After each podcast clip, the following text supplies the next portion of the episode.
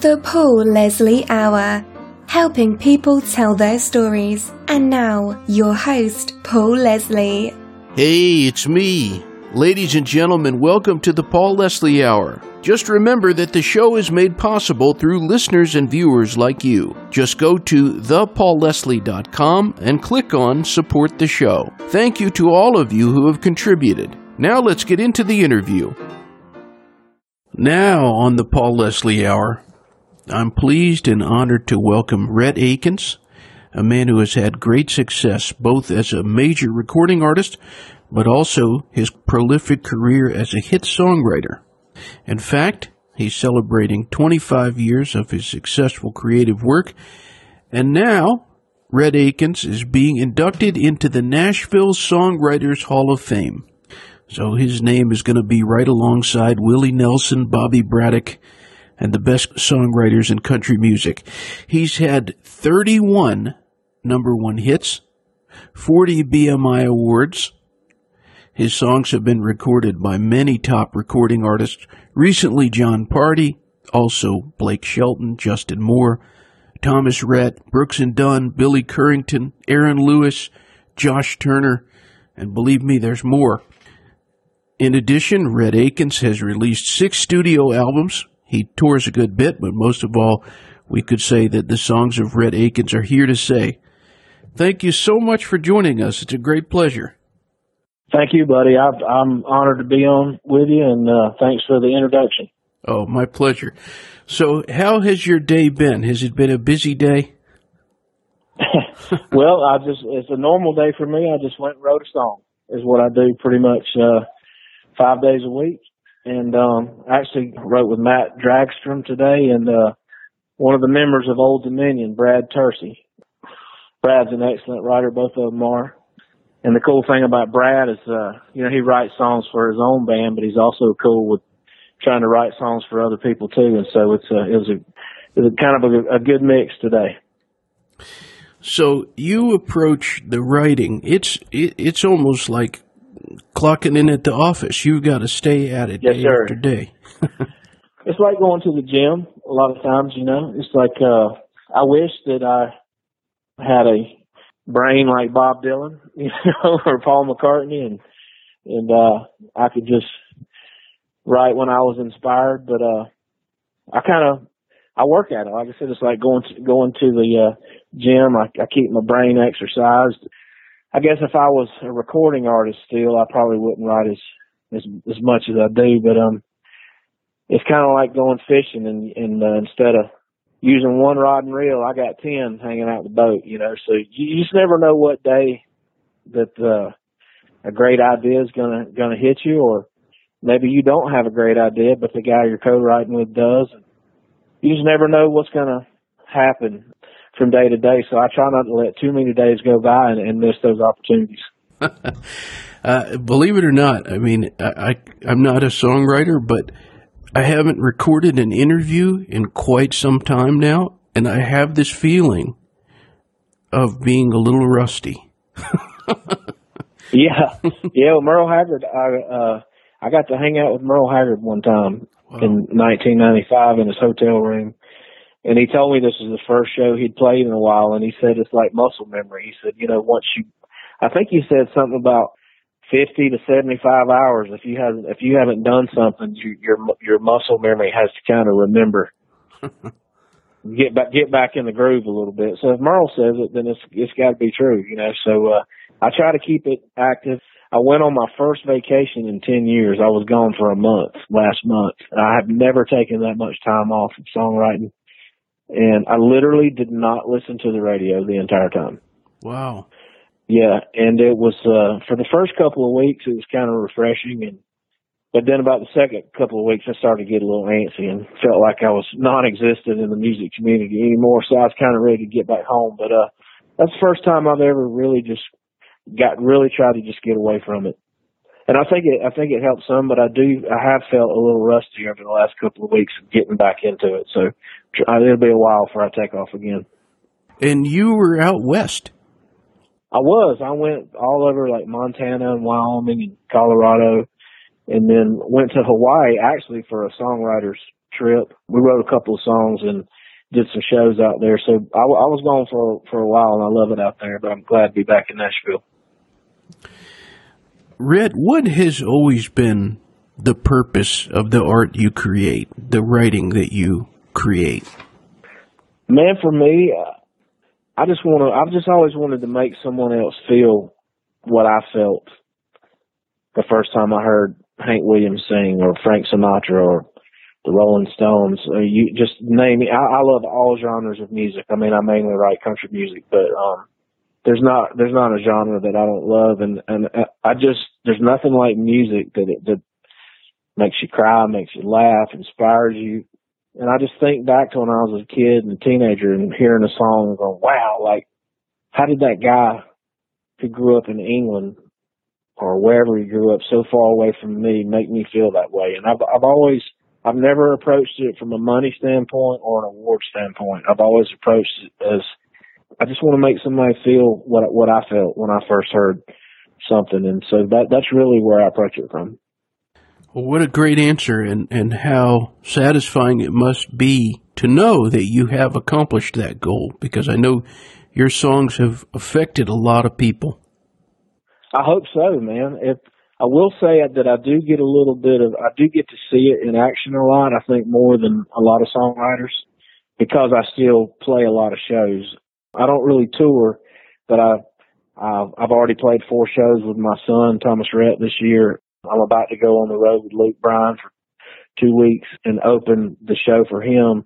And so I think most songwriters, they know their songs are doing well because they can read the chart and they go, oh, I'm at number 10 or I'm at number 5. And so they know that their song is working, but they don't actually get to go out and see it working. They hmm. don't get to go to Iowa or Montana or Maine and see 20,000 people sing your lyrics back to you. And I think I thank God that I'm still able to perform and and go out with people that draw big crowds and and get to sing my song and don't even really have to sing the whole thing because they're singing it back to me.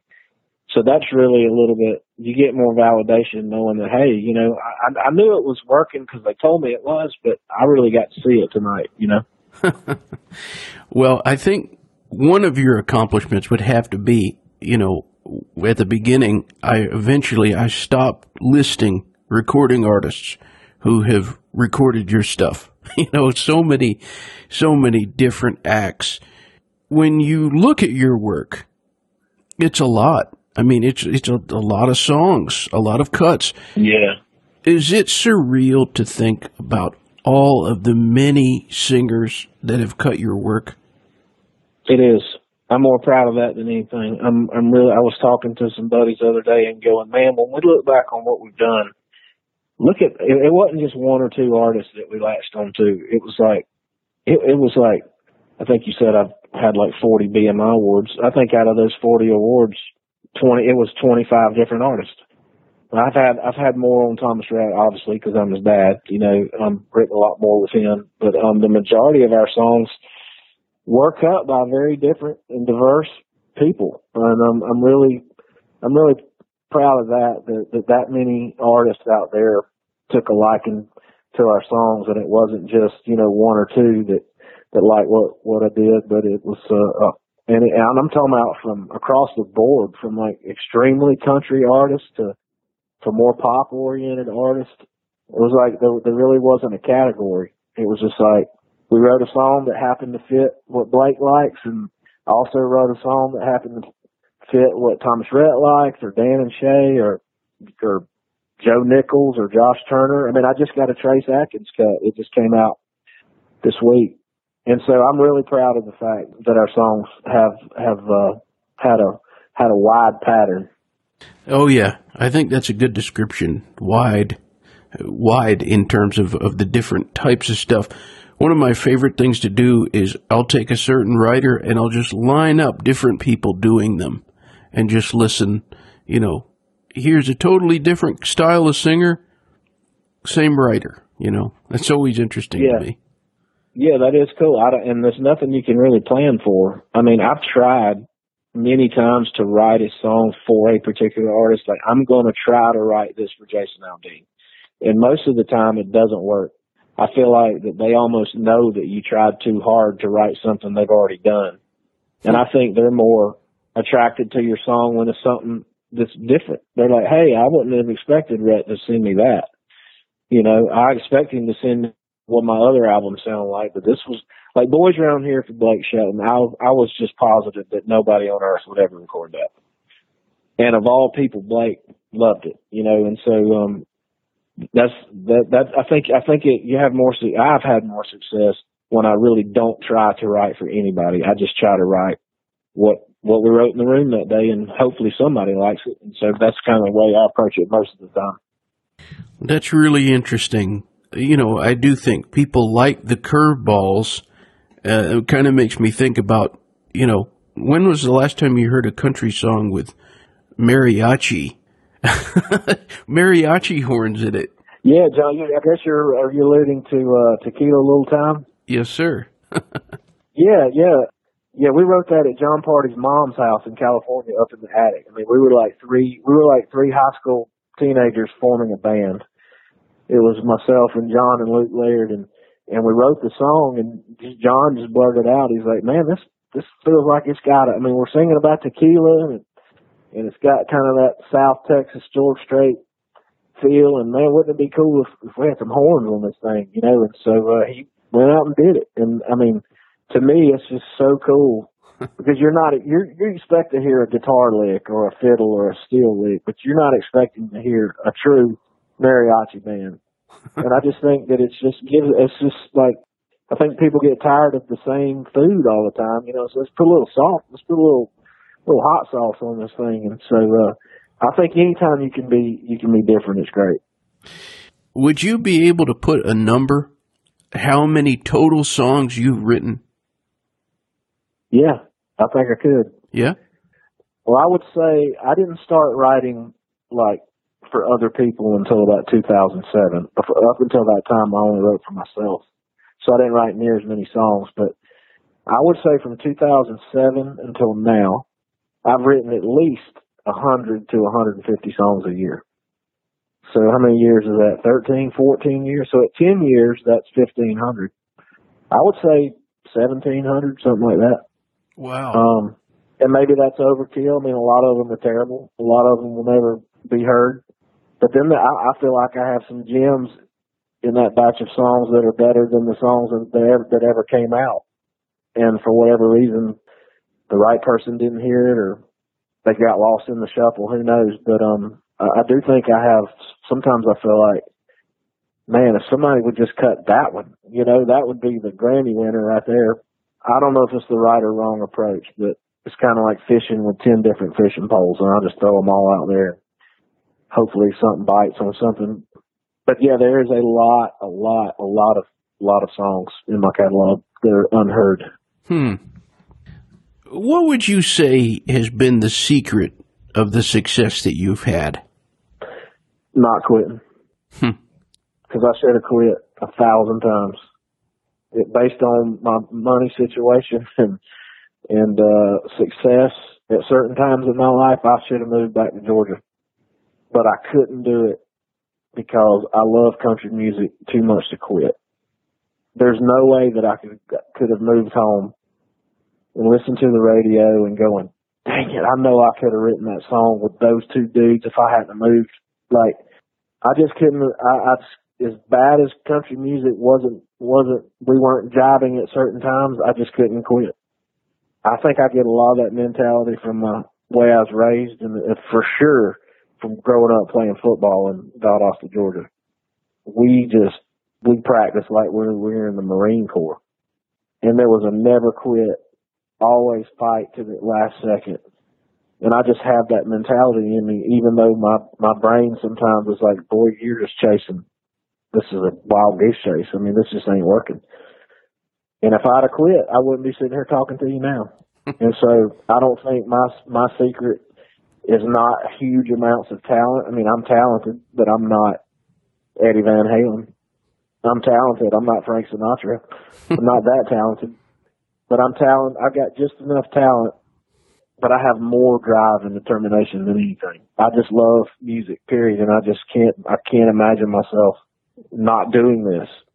and I hope I can do it like Willie. You know, I hope I can do it that long like Mick Jagger. I hope I can do this till I'm 80 years old or longer. But um, my success is 100 percent. Couldn't I just can't quit? Like I, the the drive that that's my that's my biggest talent is not quitting. Well, this persistence that you speak of and this work, 1700, you're rounding the plate towards 2,000 songs. It's paid off. You're now going to be inducted into the Nashville Songwriters Hall of Fame, which is for people who love country songs, this is the highest honor you can have. How does that well, feel? Well, when they called me, well, first of all, I was just shocked that I was on the list to even be nominated. I just got an email one day and it was like, "Hey, you're nominated for uh, Hall of Fame," and I was like, "Well, this is as far as this will go." I mean, I was nominated, I think, with 12 other people, and I was like, "No way, I'm gonna get in with this person in there." And then a few months later, I got the call from Mark Ford at the Hall of Fame, and he said, "You're the newest member of the Hall of Fame." And I mean, I literally, I was driving at the time, and I had to pull over on the side of the interstate. Uh, that's how it hit me, and I mean, you, you got a club that Hank Williams is in, and and Lead Belly, and Dean Dillon, Johnny, and Waylon, and Willie, and Hank Jr. I mean, it's like these are the people that made me want to sing, and they want me to be in their club. Like, I mean, seriously, Hank Williams, Hank Jr., Merle Haggard, Waylon, Hank Jr. I mean, those were the dudes. Charlie Daniels, those were my guys when I was, you know, 12 to 18 years old, my formative years of loving music, and those were my people, and and I can't believe that I'm in the same club with those dudes. I'm extremely honored and blessed to be in that that club. Well, congratulations, sir. Thank you. Much deserved. You mentioned so many great songwriters here. Dean Dillon already, we've mentioned Willie Nelson, Merle Haggard, Hank Williams. Who would you say if you could name, has been your greatest influence as a songwriter? Well, I don't think it would all be country. Beatles, the Stones, Hank Jr., Dean Dillon. I mean, Dean Dillon just wrote so many freaking George Strait songs that I just idolize. Hank Cochran. I mean, Hank and Hank and Dean wrote so from Vern Gosdin to Keith Whitley to George Strait to George Jones. I mean, it's just like, I mean, they wrote the freaking book. I couldn't, I can't name just a few. There's just so many. I mean, Lead Belly, Muddy Waters, Bob Dylan, and just all the, you know, our Gershwin. I mean, it's like there's so many people because I love just so many genres of. I love I love all genres of music, and so there's not somebody from every genre out there.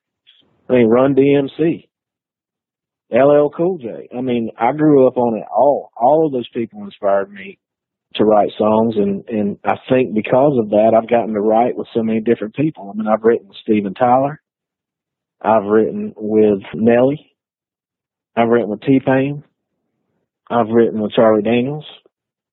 Like, there's not a genre of music that I don't like something about. Doesn't mean I like the whole genre as a whole, but there's songs within every single genre that I just love. It doesn't matter if it's rap, blues, country, big bands. I mean, I got inspired to write a song last year by Cole Porter because I love watching old movies, and I was watching a movie called High Society with Frank Sinatra and Louis Armstrong and Bing Crosby, and, and Bing and Louis sang a song called uh, "Now You Has Jazz." It was written by Cole Porter, and that inspired me to write a song this year that I wrote completely by myself called "That's Country Music," and it was uh, Cole was describing what he thought jazz music was, and I'm describing what I think country music is, and so I was inspired by him to write a country song, and he doesn't write anything close to country, you know. So it comes from it comes from everywhere.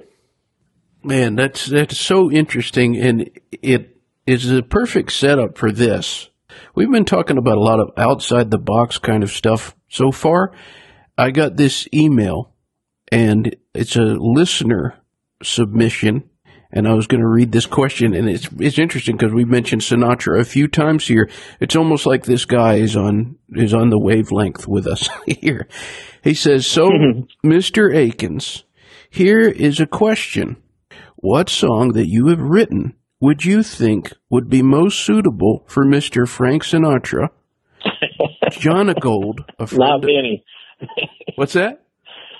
Not many, probably, especially melody wise, but maybe maybe lyrically, there's there's something that, that he could sing. And I'll tell you what's funny is I came up with this off the top of my head the other night.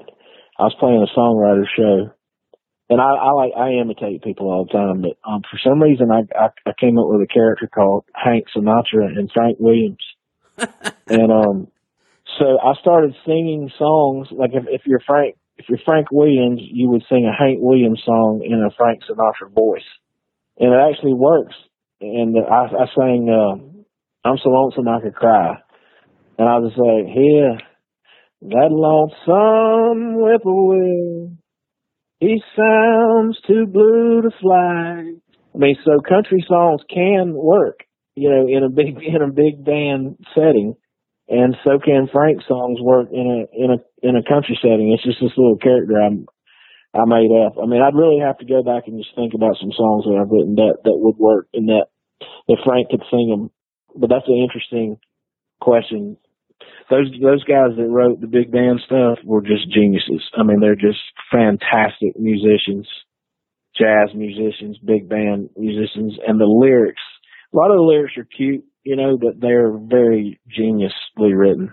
Like accentuate the positive or Chattanooga Choo Choo or any of those other songs. They sound like they sound like they just go by and they don't mean anything, but those guys had some real genius in all in all those songs. Oh yeah, uh, you're absolutely right, and it's it's interesting. The way they string words together, you know, it's like you don't realize it when it goes by, but when you go back and listen to it, you're like, oh, I didn't realize how many times they run, they rhymed the word blue in that one little sentence. You know, you, it just goes by in passing, but when you look at it, they go like every line like just flows into the next one, or they use the same consonants. They use the letter B, you know, three times in a row or something. And it just, and you don't realize it as a listener until you really study it, how much that made the song better. Very interesting. Who knows? Maybe, uh, maybe Frank would have done something like Carolina Line. Yeah, he might have. if I could remember the lyrics, I'd try to sing it like Frank. I wrote that song in like '92.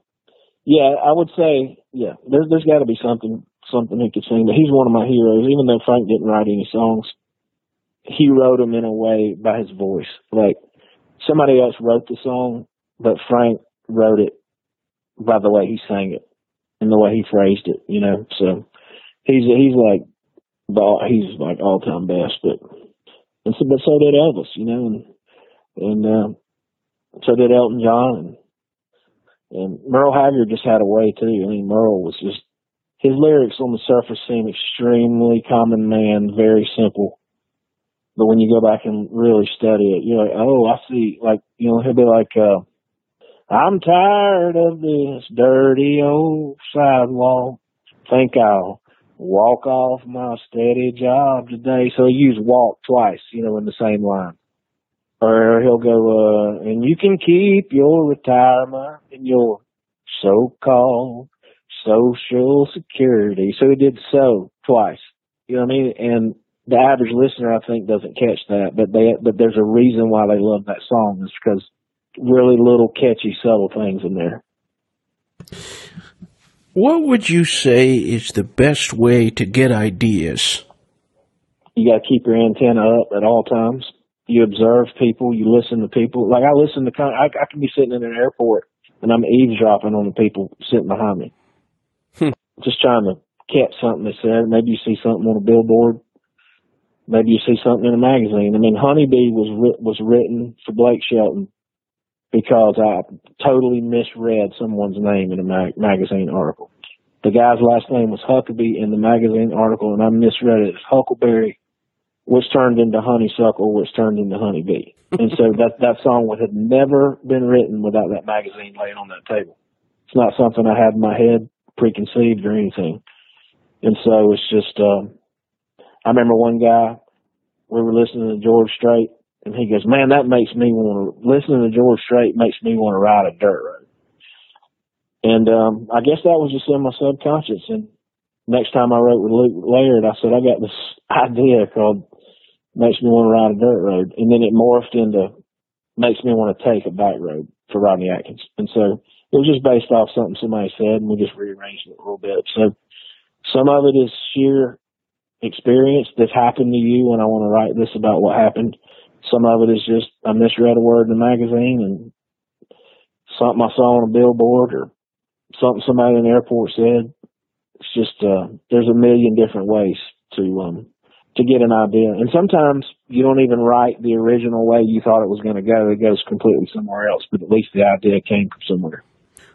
Well, has the version that a singer did of one of your songs ever surprised you? A lot of times, yeah.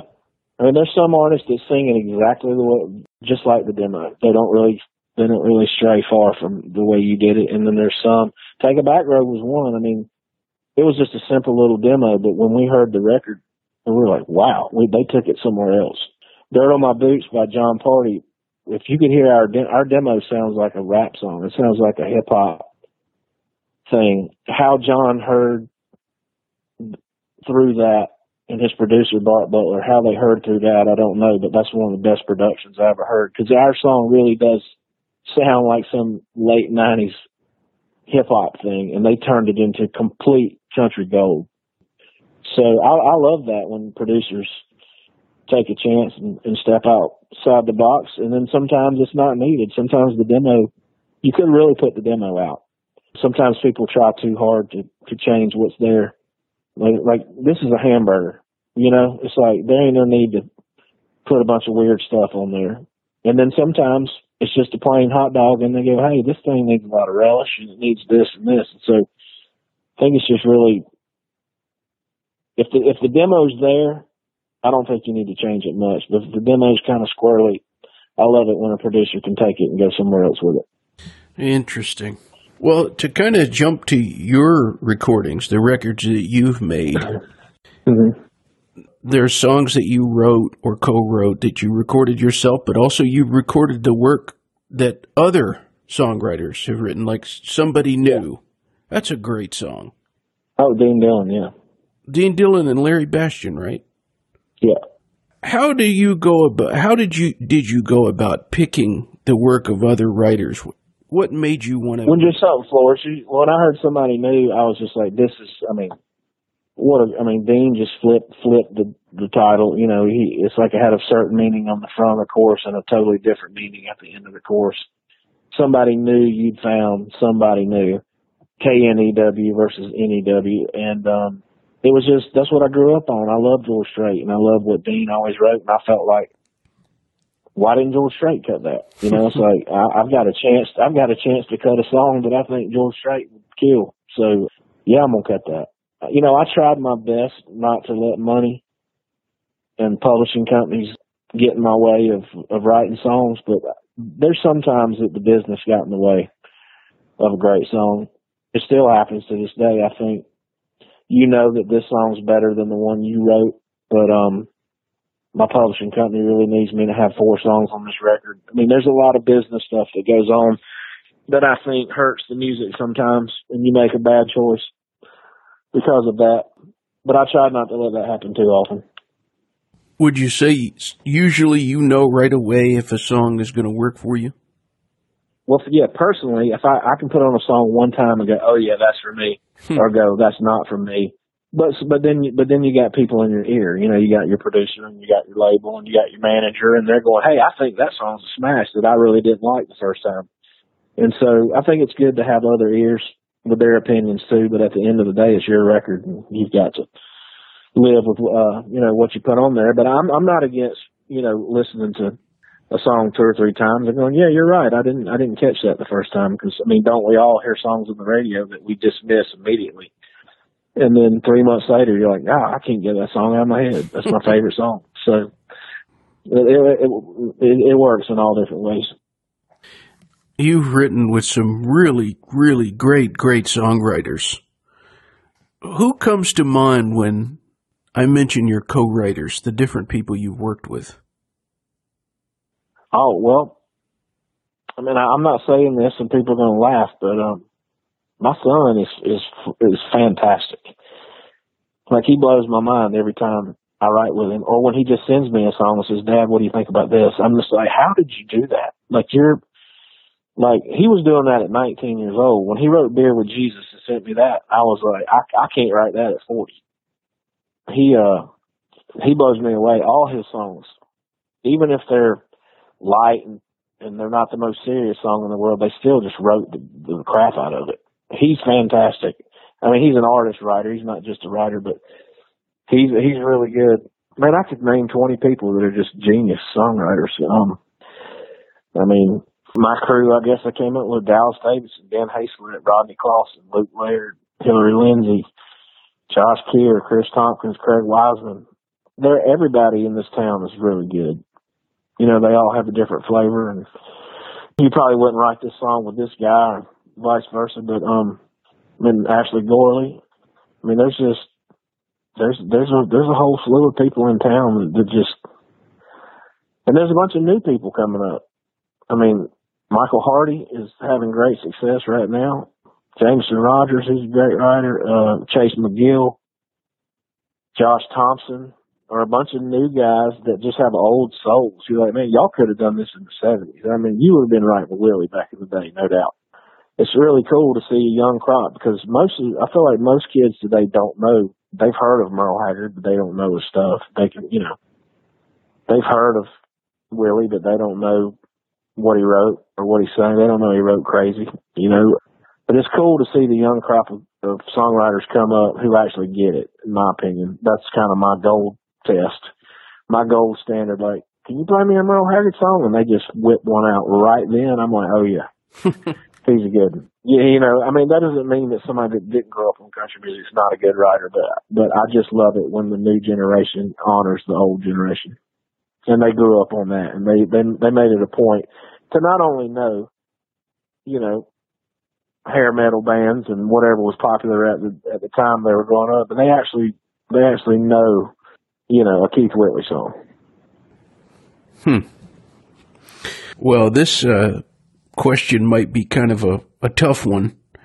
With all these different cuts that you've had, and there have been some great recordings, who has really knocked you out with something that you wrote? Man, I, I would say a pretty good bit. I'm trying to think of just the. I mean, I think Blake singing the song "I Lived It." I think he killed that. I think. uh I think he really believed that song. I think he lived that song, and it's the only song I've ever had that was nominated for a Grammy. So something resonated with somebody, and we we wrote that song never thinking it would get recorded. We just wanted to write it for ourselves, the way we grew up, and, and Blake really loved it, and I think he sang it with emotion. Trying to think, I mean, God, they're all good. I'm just trying to think of one that's just really, really knocked me out. Shoot, I can't think on. I'd have to look at the list and just see. But that, that I lived it was was was I, I could like I said I, I could tell Blake he wasn't he wasn't making that up. He he he'd been there. well, going back to Thomas Rhett, it's true there have been a lot of father son or mother and daughter, you know, different generational artists, but I think you all have a really unique relationship in music. You know, not not just yeah. to pass it on, but have him as like a creative partner, you know? Yeah, well we in a weird way grew up together. I mean I was twenty when he was born.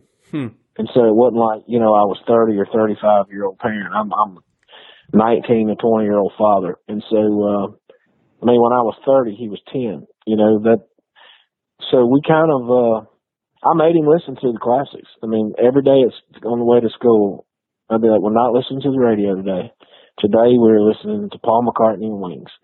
And then tomorrow we're listening to Merle Haggard, and then the next, and then the next day we're listening to Aerosmith or whatever, and I just made him listen to what I thought were the the, the basic food groups. I'd listen, he'd listen to Led Zeppelin or Black Sabbath or Alan Jackson or whatever it would be, what Aretha Franklin. I would just be like, I tried to spoon feed my kids what I thought was best for them in their musical diet, and I never thought that they would that, he would turn out to be a songwriter or singer. I just wanted to do this in life. I just wanted to be like, hey, these are the real gems. You have cotton candy over here, and you got M and M's over here, and potato chips, and that's cool. But this is the real food right here. And I think that him growing up that way, and we kind of doing it together, bonded us closer musically. You know, because a lot of times fathers and sons and mother and daughters they don't get along or they they couldn't work in the same field. But I, I just think because we made music a thing, it was a huge part of our life. It made us closer musically, I think, than maybe normal.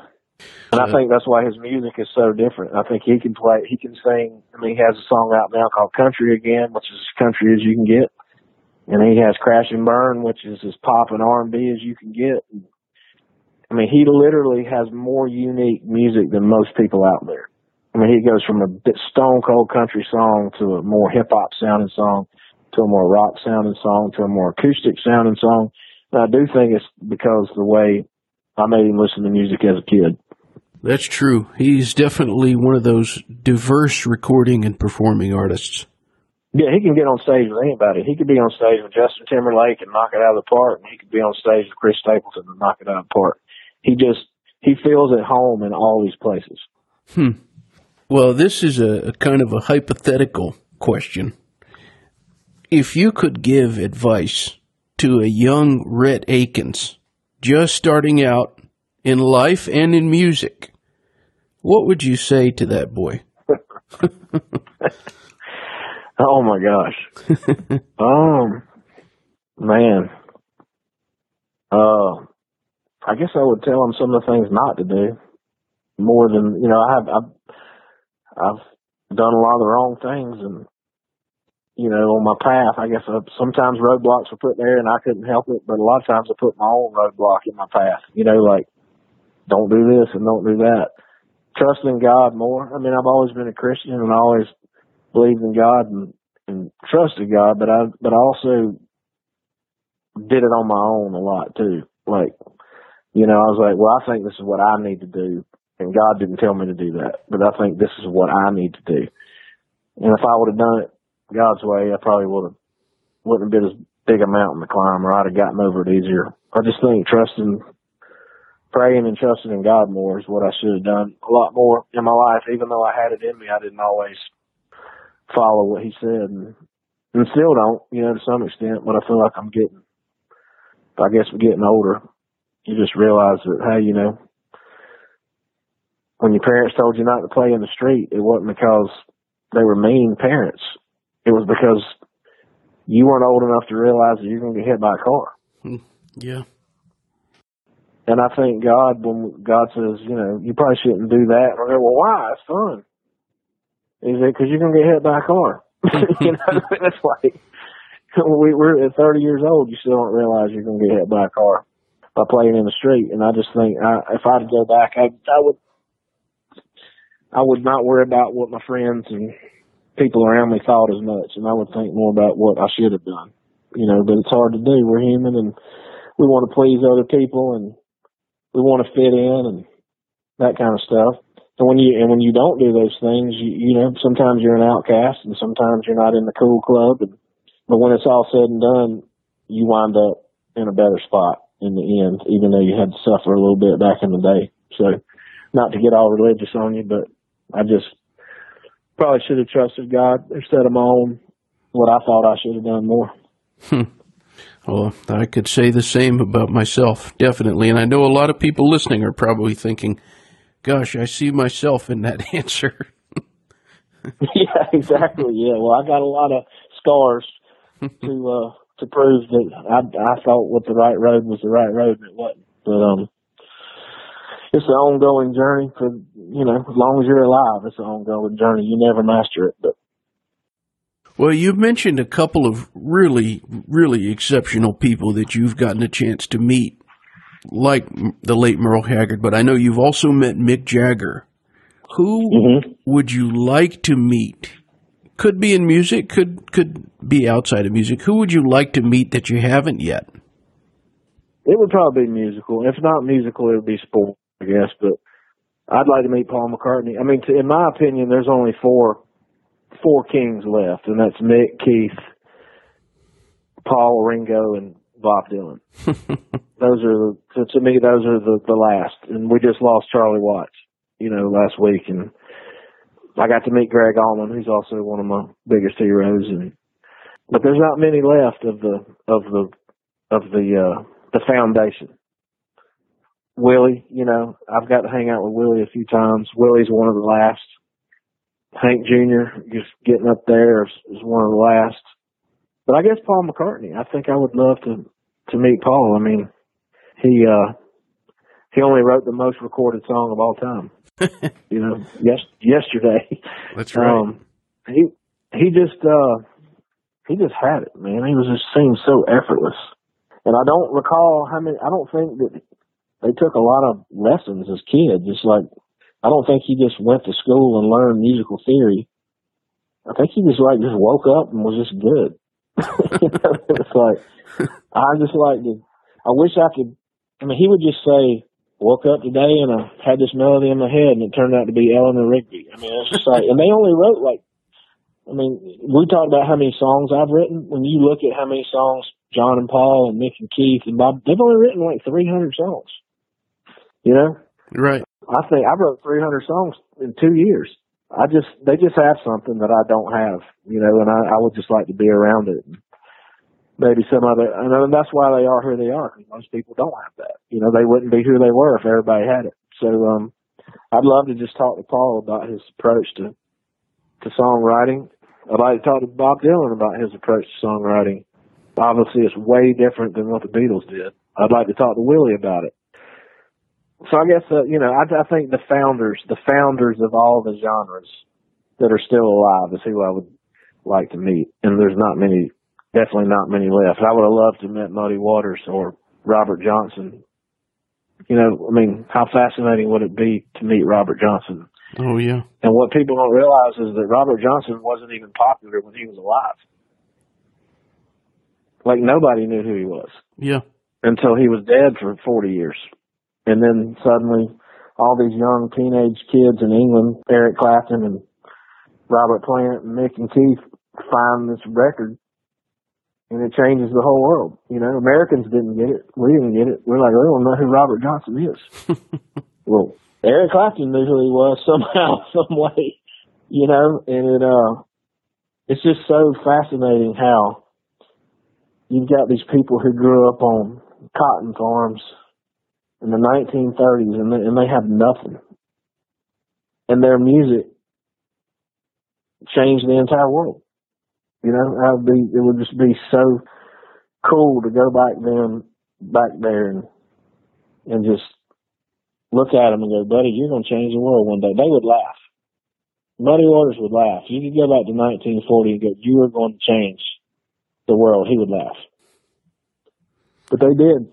Oh, Chuck yeah. Berry, all of them, they, they they changed the world. I mean, there's no music existing today that, that that would be around without them. You know, so that'd be a fascinating conversation. Fascinating indeed, absolutely.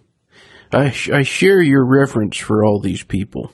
You know the the Little Richards, the you know yeah. so, so many of them from here in in in this state of Georgia. It is it's a reverence, you know but I like yeah, Ray answer. Charles, Otis Redding. Yeah. you know, Ray Charles, I'd like to talk to him. That would that would be so cool. I mean, this kid is blind and he's got he's going nowhere. You know, if you look at him on paper, Ray Charles is not going to go anywhere, and he turns out to be the best. Yeah. You know, it's just it's proof that you know it doesn't matter where you're from, doesn't matter your color, doesn't matter your age, doesn't matter what country you come from. You can change the world Hmm. Well, what is the best thing about being Rhett Akins? My kids and my grandkids. Feels weird to say grandkids. I feel like I'm not a granddaddy, but I'm about to have my fourth. Yeah, that's it. I mean, what that that's uh forget music, forget all that. I mean, I have uh three children and about to have four grandchildren. I mean, that would that would be, and I want them I want them to have a great life and be more successful than I ever thought about. It doesn't have to be in music. I just want them to be successful in life. I don't care what they do. I think every parent's dream is that your kids and your grandkids go bigger and better than you did. And that doesn't mean being famous or or having awards or anything like that. It just means whatever you choose to do, do it and be great at it, better than I was at what I did. So that's my that's the greatest thing about being me. I feel like.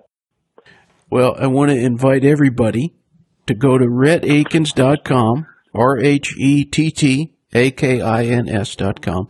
And I have to thank one of the sweetest guys in the world, a great songwriter and a huge friend of this show, Mr. Bruce Burch, for making this possible.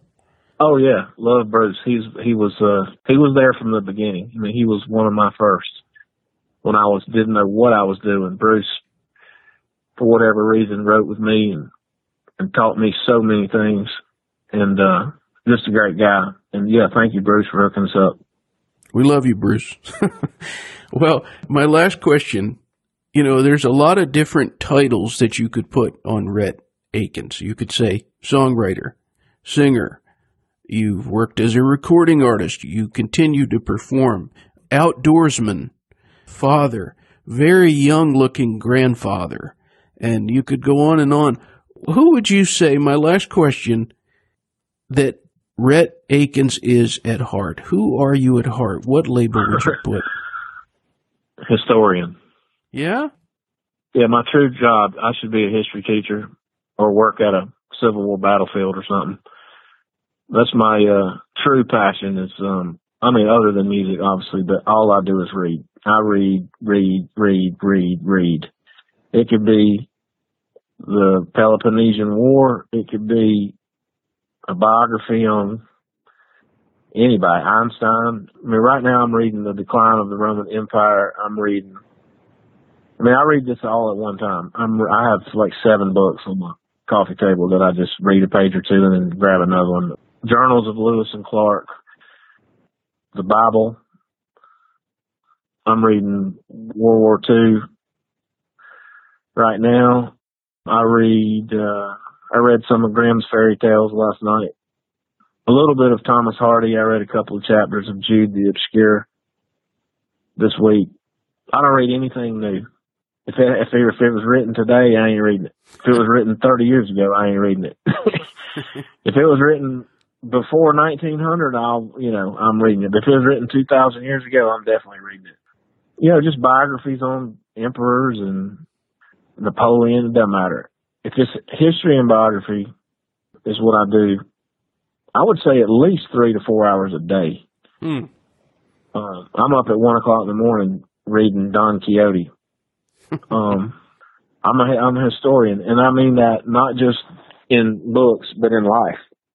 Like I've named all these people in music, you know. So I'm a I'm a sports historian, a music historian, uh, uh, war, a world historian. That's just my main. That's my thing is reading. Very interesting. Well, thank you for this very interesting interview. You're a a great interview subject. Well, thank you. I appreciate it. I hope we get a chance to talk again sometime. Yes, sir. I'd love to do that. All right, sir. Well, you have a great evening and congratulations on the Nashville Songwriters Hall of Fame. That's that's such a cool thing. Yeah, I know, man. Thank you. It's unbelievable. I appreciate it. You got it. All right, thank you, sir. All right, God bless. Ba ba ba da beep ba boop da da boop da beep ba da leap da bees I walk on to shagala get it no it chiga oh is it and gaga kiss a ko oh is it oh oh oh I'm swagging I believe it's a good but don't talk about again goodbye